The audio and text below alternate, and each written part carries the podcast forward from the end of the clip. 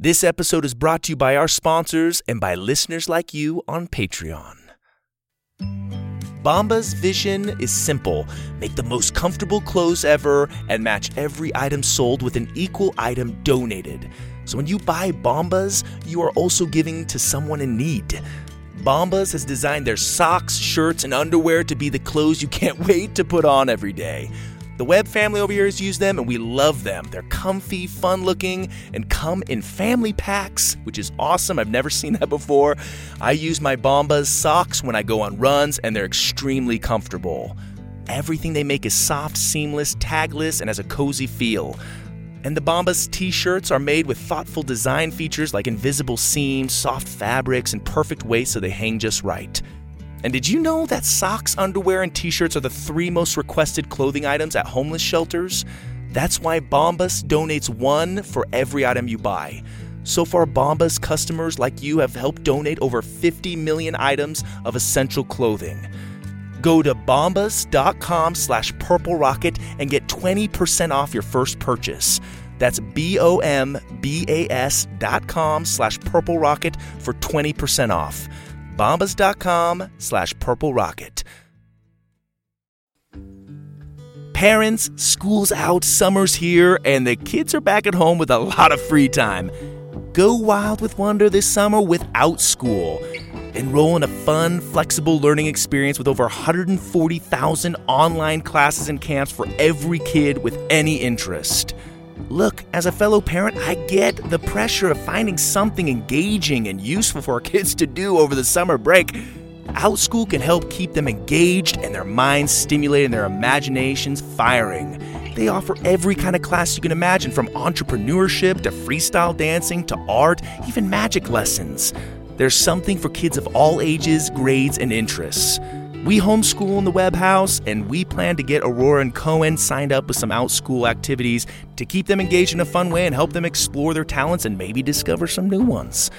OutSchool will have your kids loving to learn and having fun doing it. Head over to outschool.com slash purple rocket and use code purple rocket to learn all about OutSchool's summer programs and save $15 on your child's first class.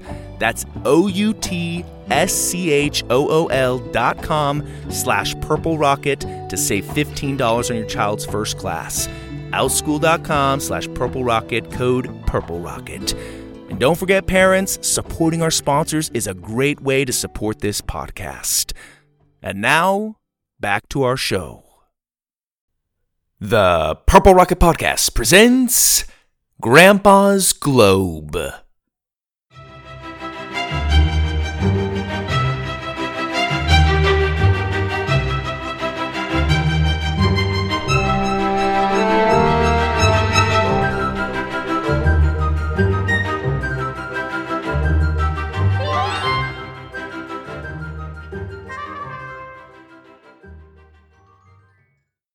Previously on Grandpa's Globe, Grandma Boone took Grandpa and the twins to Japan, where they searched for the secret weapon they'd need to defeat the dragon samurai armor and swords. The breastplates and helmets are practically invincible and should help protect them against physical attacks. And the samurai swords are the only things strong enough to cut a magical globe in half, rendering it useless. The dragon, or Nogard twins, apparently have magical globes themselves, and the only way to stop them for good is to find those globes and destroy them. And now for episode 20 Boone versus the Dragon, Part 1. Is it supposed to be this heavy? Sawyer asked, shifting uncomfortably in his oversized samurai breastplate and helmet. It looked like a turtle that had crawled into the wrong shell. Mine fits just right, Susie said, sliding perfectly into her own armor. Once her breastplate was tightened, she carefully placed her helmet over her head as if she was crowning herself. Grandma and Grandpa were adjusting their armor by the fireplace. Don't worry, Sawyer, Grandpa said. You hopefully won't be doing a whole lot on this trip. Just to be safe, Grandma and I will do the heavy lifting. So just waddle close to us and we'll use you as a shield. What? Sawyer gasped. I'm kidding, Grandpa smirked. You're too small to use as a shield. Grandma admired her armored reflection in the mirror by the bookcase. Actually, Kip, we're gonna need all the help we can get from the kiddos. We're gonna be hugely outnumbered. Give 'em all the gadgets you've got. All of them? Grandpa whined. Come on, Kip. This could be the last mission we ever do. Grandpa groaned and went to the cupboard to retrieve his high tech treasures. While he rummaged through the drawers, Grandma handed Sawyer and Susie a sword to place in a sheath against their backs. Grandpa is right, though, she said. Try to stay close. If anything happened to you two, I'd never forgive myself. Unfortunately, the globe has chosen you, so we have no choice but to bring you along. We'll help you beat 'em, Susie promised. Grandma smiled. I have no doubt. Sawyer swished his sword through the air. So we're gonna find the dragon's globe, or globes, and then, hurrah! He brought the sword down over a pumpkin on a nearby table, slicing it in half. As the two halves wobbled on the table, Sawyer was overcome with how awesome that felt. Grandpa marched over from the cupboard. Seriously? I was gonna make a jack o' lantern out of that. Put that sword away.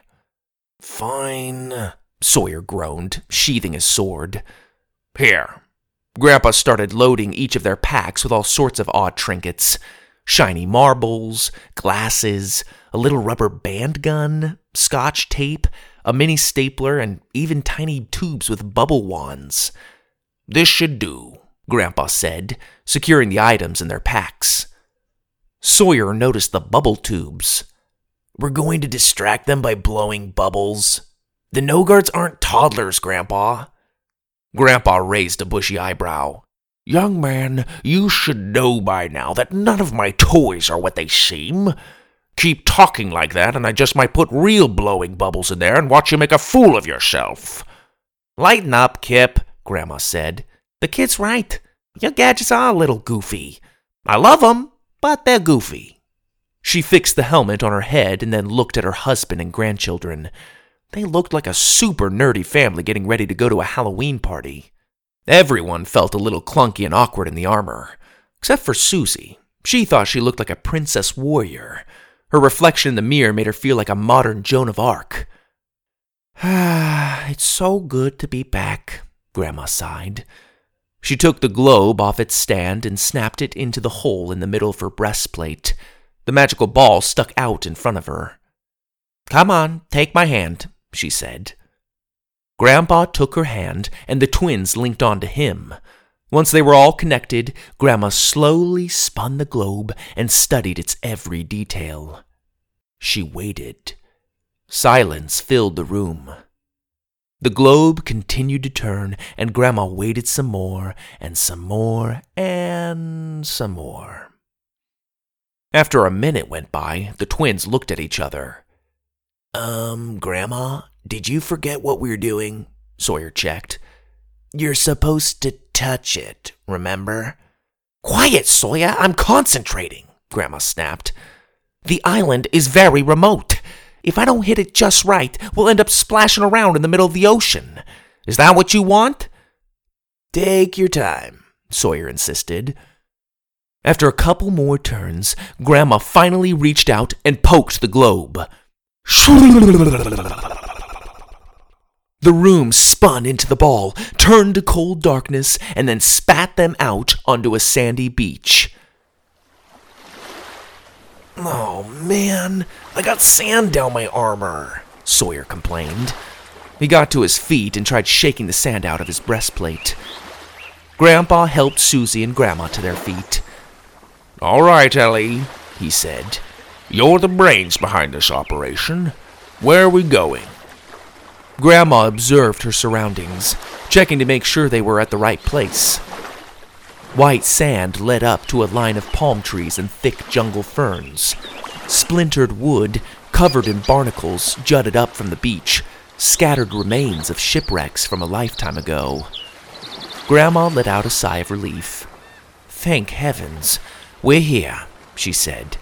Okay, we're looking for the dragon's headquarters. They have multiple outposts throughout the world, but this is where Luca Nogard spends most of his time. This is his private island. It's as remote as it gets. So if anything happens to us here, there's a good chance no one will ever know. Stay close. She started into the trees, and Grandpa and the twins followed. They journeyed deep into the island jungle. Susie stepped carefully over plants dotted with poisonous frogs and ducked under vines slithering with venomous snakes. Just behind her, Sawyer stumbled into every poisonous plant and animal in his path. Like a blind gorilla, he tripped over countless vines and tree roots. By the time they'd finally come to a stop, his allergies had flared up so much that Grandpa had had to use three EpiPens on him. Are we there? Sawyer asked, exhausted, his face swollen and oozing out of his helmet. Grandma held up her hand and hushed him. She saw something out of the corner of her eye and then pushed everyone behind a massive tree trunk.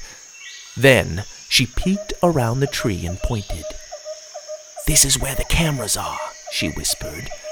If the guards catch us out here, we'll never make it to the base. Still got that stapler, Kip? Grandpa gleefully took out one of the mini staplers and showed it like a little kid showing off his first caught fish. I was hoping I'd get to use this thing. Grandma rolled her eyes. I know you were. Just don't miss. I never miss, woman. Grandpa peeked out from behind the tree and spotted three cameras hidden in the branches of the neighboring trees. With one eye squinted, he aimed the little stapler at the first camera. Click! Boom! A staple blurred out of it and stuck into the camera, making it sizzle and die. Sawyer and Susie's eyebrows shot up. That was one serious stapler. Click, click. Two more shots, and the other two cameras were down. Grandpa proudly leaned back behind the tree and pretended to blow smoke off the stapler. Don't get cocky, Grandma said, pushing him aside and continuing on. She led them deeper and deeper into the jungle. They climbed over moss covered stone ruins and swung on vines over dark pits. Once they were sufficiently soaked in sweat, they came to a clearing. Sitting in the middle of it was a structure in the shape of an enormous bronze globe.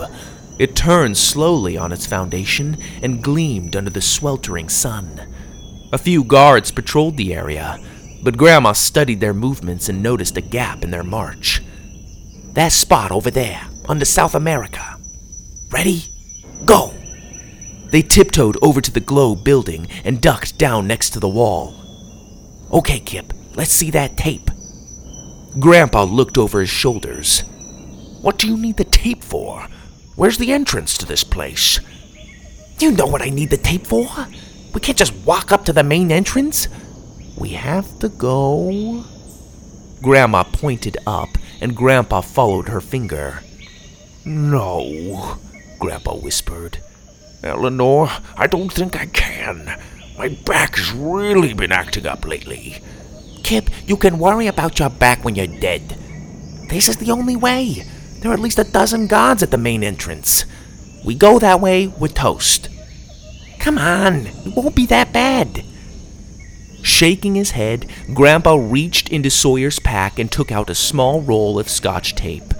Then, holding it out in front of him, he tore off several pieces and handed the little clear strands to the group. Fold these into loops and stick them under your shoes and on your hands, he instructed. Sawyer and Susie did as he said and then watched as Grandma started to climb. She reached up and touched the turning globe building with her taped hand. It stuck. She reached up with her shoe and pressed it onto the wall a few feet up. It stuck. The twins watched, amazed, as their grandma crawled up the building using her sticky hands and feet. My grandma is Spider Man, Sawyer mumbled. Okay, your turn, Grandpa said, nudging them forward. I'll go up last in case I need to catch one of you. That's comforting, Susie said sarcastically. She reached up and touched the building. At first, the feeling of having her hand suctioned to a wall made her panic. But after a few steps and reaches, she got the hang of it and quickly climbed up after Grandma. Sawyer couldn't wait for his turn. Finally, something he could enjoy. Reaching up, hand over hand, he felt like a nimble lizard as he quickly crawled up the wall after Susie. Once they were all at the top, Grandma opened a trap door and led them inside.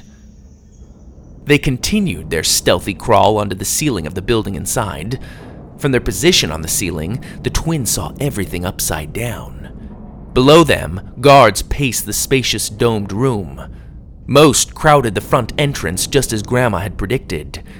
As Grandma, Grandpa, and the twins crawled down the walls, they passed by giant clocks, all showing different times and labeled with different countries. At the center of the room was an enormous jungle tree. Its thick canopy stopped near the top of the room and its branches spread out in all directions, sending vines, blooming with tropical flowers, coiling down the walls. Sawyer passed one such flower that was the size of his head. His arm grazed it and sent a fistful of pollen up into his face. His head shot back as he prepared to sneeze. Grandma, Grandpa, and Susie looked back at him and waved while mouthing, No, over and over. They were almost to the floor. He just had to hold it for a few more feet. Sawyer's head cocked back even more. Ah, ah, achoo! The sneeze echoed in the great domed room, and every dragon henchman turned towards the sound. Intruders! One of them yelled. Hurry, kids! Hop down! Grandma ordered. The four of them scurried down the rest of the wall as the henchmen readied their guns. Gunfire rattled the room and sent sparks skidding across the walls around them. Sawyer could feel hard thuds against his armor, and a loud tinging sound echoed in his ears. He and Susie practically leapt off the last stretch of wall and bolted down the nearest hall with Grandma and Grandpa. Ricocheting bullets chased after them. They ran faster, taking random turns around every corner, trying to lose the pursuing guards. Quick, hide in here, Grandma said, pulling them into a dark room. Once they were all inside, she quietly closed the door and locked it. Grandpa caught his breath. Whew, is everybody okay? He looked over everyone's armor. Was anyone hit?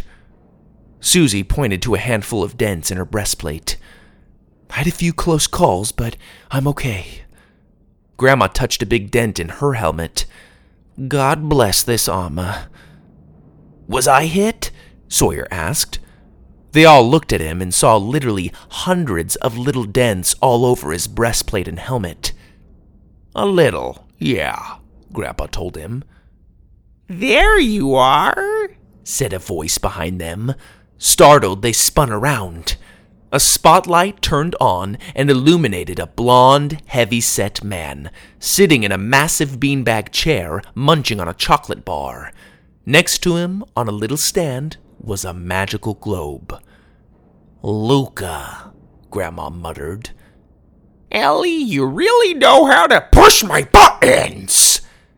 The man's familiar, friendly tone always changed to rage by the end of every sentence. I only wished I could have escaped sooner, Grandma said. I can't believe all the things you made me help you do. You're sick. And yet you're right back where you started. Luca's chubby cheeks raised into a smile as he took another big bite of his chocolate. We're here to stop you for good, Grandpa said, stepping forward. You stole my wife from me. Those are years I'll never get back. I look forward to making you pay for it. Oh ho ho! Grandpa here thinks he's gonna teach me a lesson. Luca's face jiggled furiously. You're in no position to issue threats, old man. What kind of responsible adults bring their kids trick or treating to a place like this? He looked at the twins. Neat costumes. What are you, ninjas? Try samurai, Sawyer corrected, pushing his helmet up out of his eyes. His swelling had gone down, and it was once again huge on him. Luca laughed. I was hoping I'd get to see you two again. It's always fun to bond with fellow twins. There are just some things that non twins will never understand. Am I right? Like sharing the same friends, or how when one of you gets thrown in jail because of a couple of nosy kids, it makes the other twin really angry. Your sister's in jail? Susie asked, delighted at the news. Luca pointed a remote control out into the darkness, and an image of his sister in a jail cell projected onto the wall. Lucy has been stuck in an Australian prison ever since you two screwed up her mission. Luckily, I'm sneaking her a globe as we speak so she can get herself out of there. Sawyer looked at the globe next to Luca. So you do have more than one globe. That's right, Captain Obvious. We have multiple globes. That's what makes the Dragon organization possible. He pressed his remote again, and a map appeared next to the live feed of his sister in a jail cell. Several red dots marked the map. We've put one globe on each continent, Luca explained. It makes transferring people and goods significantly easier. Transportation has become instantaneous. Not to mention how handy it is when we need a quick getaway. Grandpa's brows frowned at the map. The globes are extremely rare. How did you get so many? We collected them, of course, Luca replied. It all started with just one. My sister and I were probably the same age as you two kids when we found our first one. It was in the attic of the home our parents bought. We went on all sorts of adventures together. We had the time of our lives, and it was our little secret. But as the years went on, just seeing the world got boring. We wanted to control it. It took us a while to realize the power we had at our disposal, but when it finally sank in, we took full advantage.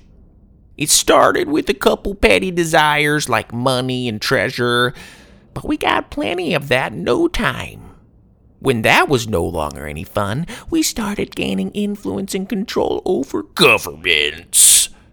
And before long, we started finding clues to the existence of other globes.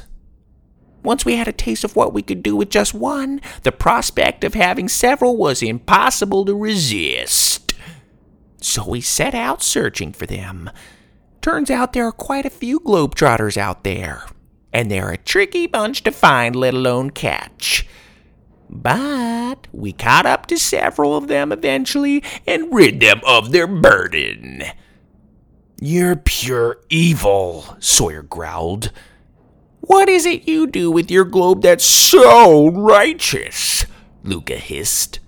We explore the world and stop you, Susie shot back.